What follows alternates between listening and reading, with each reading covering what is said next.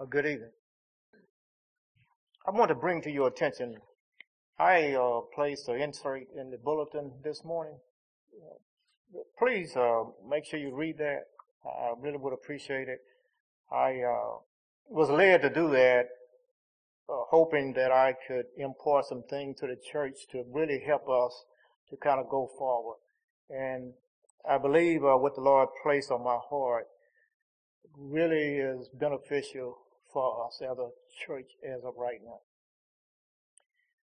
With that said, uh, bow your head with me in prayer, please. Our Father, uh, we come before you. We give you thanks and come to you in the name of Jesus, our good shepherd. And Lord, we do confess that we need your help and we need your guidance and we desperately need to hear your voice. So Lord, we ask that you would help us to hear your voice tonight in the reading and the preaching of your word. And that by your spirit, Lord, that you would lead us and direct us into all truth, into wisdom, into godliness, to live our lives which will praise and honor you. We pray these things in Jesus' name. Amen. I, I, how I came about this sermon is I asked the Sunday school class with all sincerity because I had reached a point of what can I say uh, to the church. And I got some ideas, and I'd like to thank uh, Jack for sending to me John chapter 10 and these verses 11 through 21 in which our Lord identified himself as the good shepherd who cares for his sheep. So stand with me while I read John 10, 11 through 21. Hear the word of God as recorded.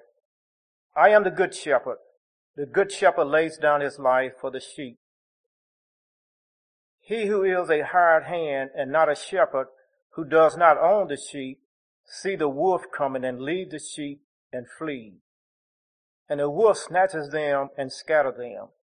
He flees because he is a hired hand and cares nothing for the sheep. I am the good shepherd.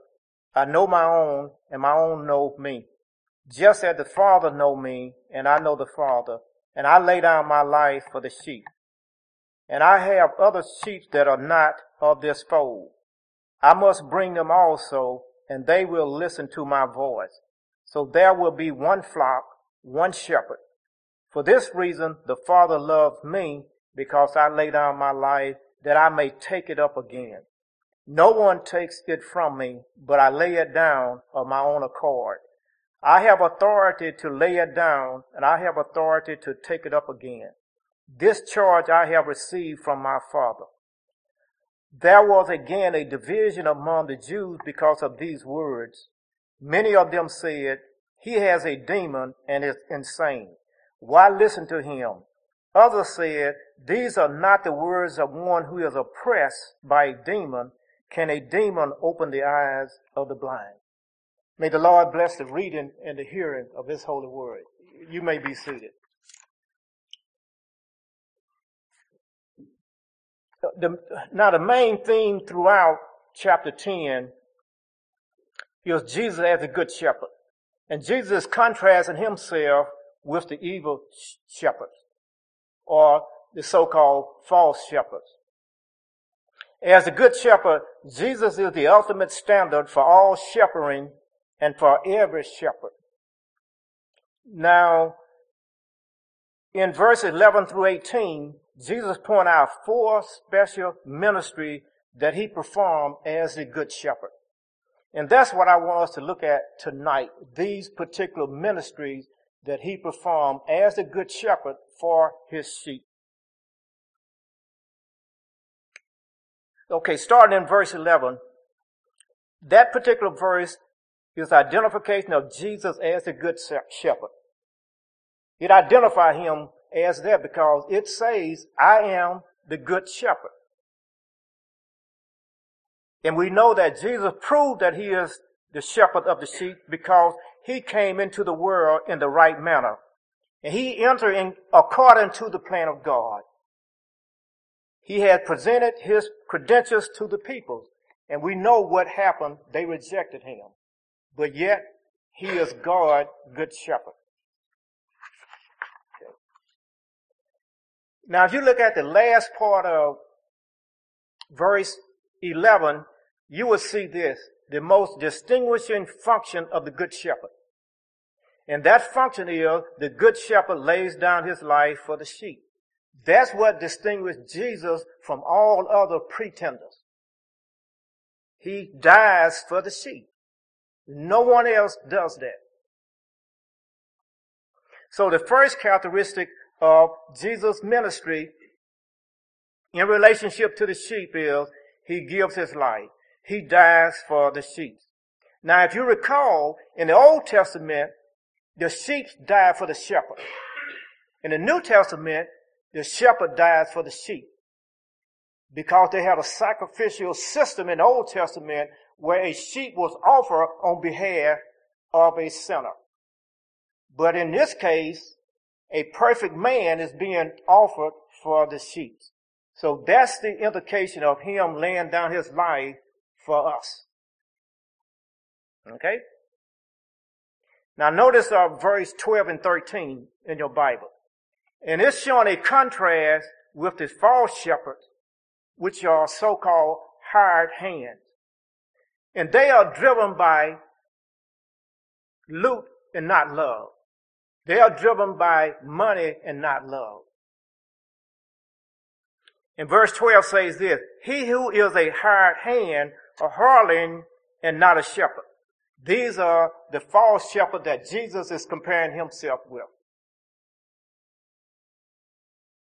I also kind of noticed in that particular verse, it said, no person of stewardship or ownership. There's no person of stewardship and there's no ownership. Because the ownership is Jesus laid down his life for the sheep. And by virtue of that, Jesus owned the sheep. He bought the sheep with his blood. Okay? So also in that particular verse it says, the false shepherd will flee when the enemy come, but the good shepherd will protect them because he is responsible for them. And that's something we talked about earlier today. That is one of the major responsibility of a shepherd is to protect the sheep. But the false shepherd, when the enemy come, they disperse because they have no interest in protecting the sheep. And back in verse 11, we see that the good shepherd purchased the sheep and they are his because he died for them. Now, we talk about an under shepherd, which is what we're looking for in this church. You know, so the under shepherd is only responsible. The under shepherd is just stewardship over what Jesus given to them. So that's a responsibility your under shepherd possess. Stewardship. And it goes back to that thing, protecting and feeding, etc., etc., because he didn't die for them. Jesus the one did that. So they are under Jesus, who is the good shepherd, and also we'll see that he is the great shepherd as well as the chief shepherd. The good shepherd dies for us.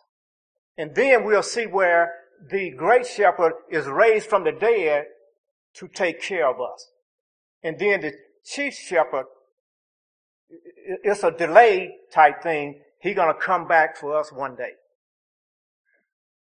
And we do look forward to that particular day. And that's where those names come from. The good shepherd, the great shepherd, and the chief shepherd. Okay?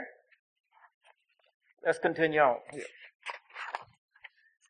And as I said earlier, the huge difference between the chief shepherd who owned the flock and his under shepherd who is charged with the stewardship of caring for the flock. That's the chief difference between the two. And look at verse uh, 13. It talks about the false shepherd is concerned for his own personal safety rather than for the protection of the flock. And listen to these words. Behold, the wolf comes and leads the sheep and flees, and the wolf snatches them and scatter them, he flees because he is a hireling and not concerned about the sheep. You see what's happening there. He's not interested in protecting them. And who is the wolf?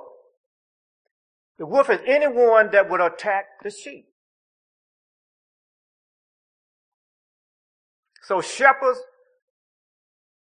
are totally responsible and accountable for the sheep. And in the natural realm, that's exactly the way it was. If something happened to a sheep, they had to give accountability for that. So likewise, within the church, if something happened to one of the sheep, the under shepherd has to give account for that. Jesus is holding them responsible for that. So you really see that when the wolf comes in terms of a crisis, character revealed by our conduct in a crisis life. So with this crisis taking place, the wolf coming, you can see the character of the false shepherd. They are going to flee because they are interested in only protecting themselves. But the good shepherd is going to stand his ground and protect the sheep. Okay. Let's look at verses 14 and 15. Now, these verses makes reference to a personal, intimate with the sheep. This is a very personal, intimate relationship between the shepherd and the sheep. So this is the second characteristic of the good shepherd. The first one was he laid down his life for the sheep. The second characteristic of this shepherd ministry, who we are talking about, Jesus Christ, is he knows his sheep.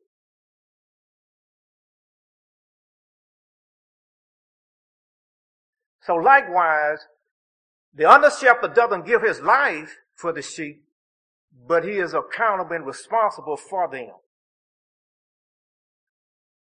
But just as the good shepherd knows his sheep, guess what? The under shepherd must also know his sheep as well. So that's what those verses are about. He knows his sheep. And the implication of that, to know simply implies he loves them. And listen to verse 14. I am the shepherd, the good one, which imply the noble one, the excellent one. And I know my own, and my own know me. Even as the Father know me, and I know the Father, and I lay down my life for the sheep. This explains why he lays down his life voluntarily for the sheep, because he know them. He is dying for them because he know them. And the word know implies the idea of a loving relationship. And you might ask me, how can you get love out of him saying, I know them? Listen to this. This goes back to Genesis chapter 4 verse 1. And notice how the word know is implied here. Where Adam knew his wife and she had a child. It say Adam knew his wife and she had a child. That implies a very intimate relationship. So to know means to love a person. It said Cain knew his wife and she had a child. So when you look at the Greek, the implication of know in Greek means a very intimate, loving relationship. That's what that means. So for Jesus to say, I know them, Jesus is saying here, I have a very close, intimate relationship with Mike. I have a very close, intimate relationship with Paul. This is the implication of what Jesus is saying when he say, I know my sheep and my sheep know my voice.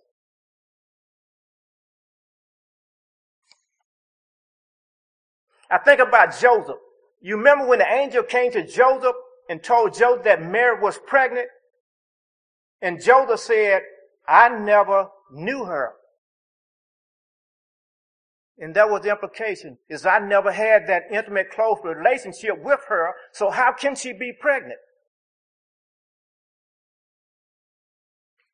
So that's where it comes from when Jesus say he knows his sheep.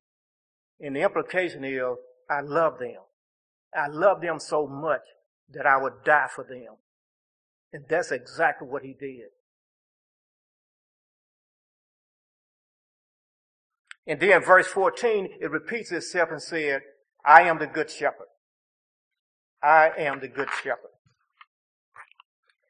In verse 14, Jesus has a close personal relationship with his flock. And I know my own, and my own know me. And when you look at verse 15, there's a parallel in regards to Jesus knowing the sheep and a relationship between the Trinity, the Father and the Son. And it said, even as the Father knows me, and I know the Father. See, there's that intimate, close relationship between the Father and the Son. And once again, the latter part of verse 15, it says a very distinguishing function of the Good Shepherd. And it repeats itself, and I lay down my life for the sheep. And I think about, and that's why I was encouraging you here, listen to this right here that the Lord placed upon my heart. First and foremost, Haven does not belong to the pastor or to the leadership of the congregation. Haven belongs to Christ, the head of the church. The members are committed to following his lead in all they do to obey him. Haven is the body of Christ. He died for his body and his body lived for him. And then I go on to say, and listen to this here. I share with the body at Haven words of wisdom from our sister in Christ, Mrs. Tricia Pitts. And listen to what she said. It is so sad to see them go, but even though we may feel like we are losing an arm and a leg, and she puts in parentheses Pastor Steve and Brother Paul, we still have the body at Haven and the head Christ. And so we will be fine. We will certainly mourn our losses, but God will send us replacement. I trust this is his plan for us. That's what she said. And that is so true because Christ died for us. No pastor died for us. But he gives us under shepherds to oversee and to protect and to feed that which he has died for. And men's come and go. You know, look at Moses and Joshua. You know, it's just a fact of life. But what we have to start doing within the church is mentoring young men in the church that when you have a situation where a pastor retire, a pastor move on, then guess what? That other person can step up because he's been groomed all the time for that. And we just don't do that anymore. We got to really get back to mentoring young people in the church. And, and that's why I kind of say is we have a good opportunity to really look at what we're doing here and reevaluate ourselves and really establish our priorities, you know, going forward. Because there's a lot of potentials here. It is just really encouraging us to just step forward and let go whatever direction they want to go. This is Lord work. This is not man work. So, so don't be afraid to step up and say, I'll do this or I'll do that. And look at the third characteristic. We just looked at the first two characteristics. He lays down his life. He dies for the sheep. And then it say he knows them, which is the implication of his loving relationship that he possessed with them. Now the third characteristic of Jesus' ministry is this. The good shepherd brings other sheep into his fold. And that's verse 16. And the implication there is he unites the sheep. And, And when you read those verses, you remember Jesus came to who first? The Jews first. That's who was coming to. The nation of Israel. But then they rejected him and now it gave us an opportunity to be grafted into the fold and those are the Gentiles. So now he's going to take the Jews and the Gentiles and he's going to unite them together. That's his ministry. Is to unite the two separate folds into one.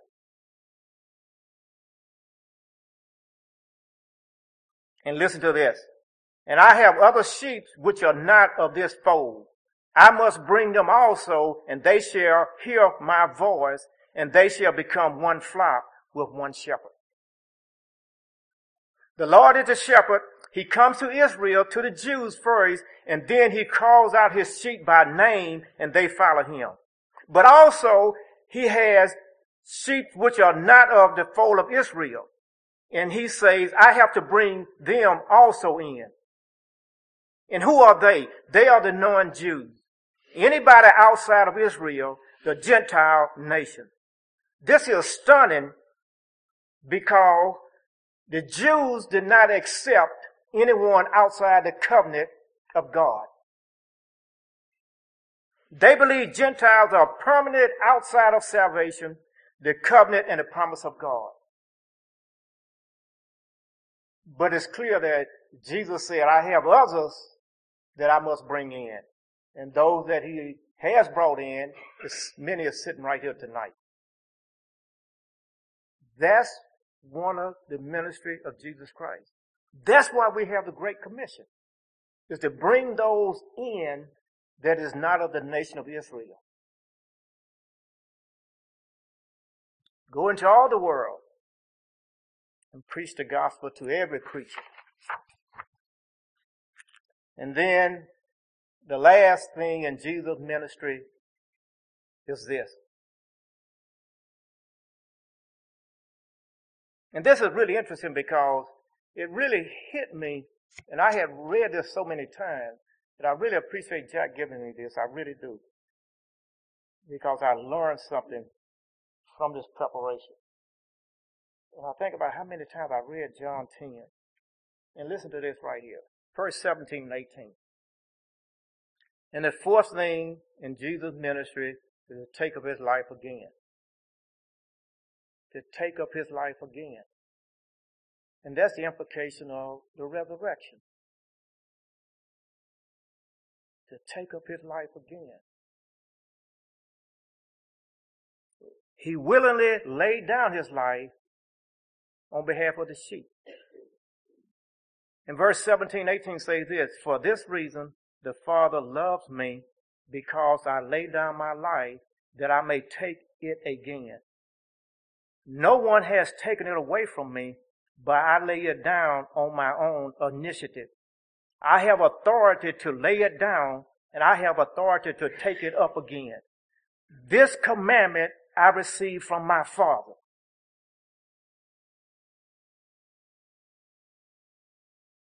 And I'm going to say something, and I said with trepidation, but I think I got enough people here to correct me if I'm wrong and, and really tell me that I'm wrong. When I read this, chills went down my back because I'm thinking, where it read it? I'm thinking that God raised Jesus Christ from the dead. Paul helped me out. But if I'm reading this right, Jesus raised himself from the dead himself.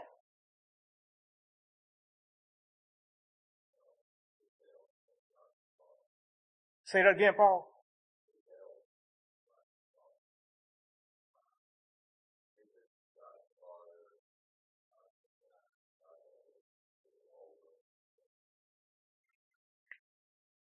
Yeah. Yeah, because they inseparable, isn't they? Okay. Go ahead, Rick. Yeah, that's that's what I'm. That's what kind of got me because he said God has given him that authority to do that. And he's been commanded to do that.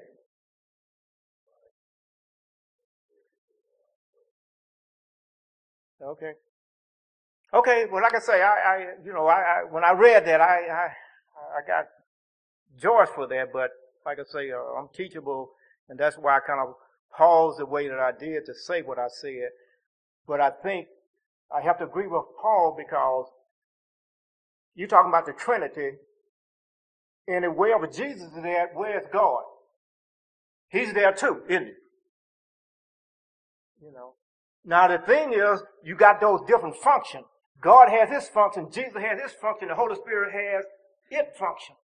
So they don't overlap into one another functional area. But the present is always there. Okay. And I kind of threw in, Jack didn't give me verses 19 and 20, but I kind of threw those verses in because what I kind of realized about the truth is this, and I kind of see it in my own family and I see it in Vivian's family that light has a knack to expose darkness, and when it does, it has a knack to push back. And Jesus making these claims about himself, notice what happened in verse 19 and 21. We see a relationship of the good shepherd to the world. Now this is what we see in 19 and 21. And notice what a, two different groups of people said about this situation. Jesus' relationship between the world. And they say there rose a division again among the Jews because of these words. Because of what Jesus said in verses 11 through 18. Again, division rose between the Jews. So in verse 20, you really see an emotional rejection of what Jesus said. And many of them were saying, he has a demon and is insane. Why do you listen to him? They making a very emotional plea to the other peoples around there who is listening to Jesus. But also those other people that's listening to Jesus is this group in verse 21. And look at verse 21. Now, you see what the Jews said, and I would have to assume that some of these people are Jews too. But I don't know. But it, it specifically kind of says here, there arose a division again among the Jews because of his words. But then in verse 21, these people are being very, very reasonable, but it's like a demon. You know, believing in Jesus Christ only qualify you to be a demon. And the, the demon believe that there's a God. It tricked, it says that over in the book of James. So you can really see believing who Jesus Christ is to me, only qualify one to be a demon. You got to take that belief from here to here, and you got to put your trust in Jesus. And they don't do that. Demon doesn't do that. So now this group in verse 21, who is very, very reasonable, but listen to what they say. Others were saying, they are not the same as one demon possessed. A demon cannot open the eyes of the blind. Can he? you, you see what they're saying? But yet, that group doesn't even believe as well. But they are very, very reasonable.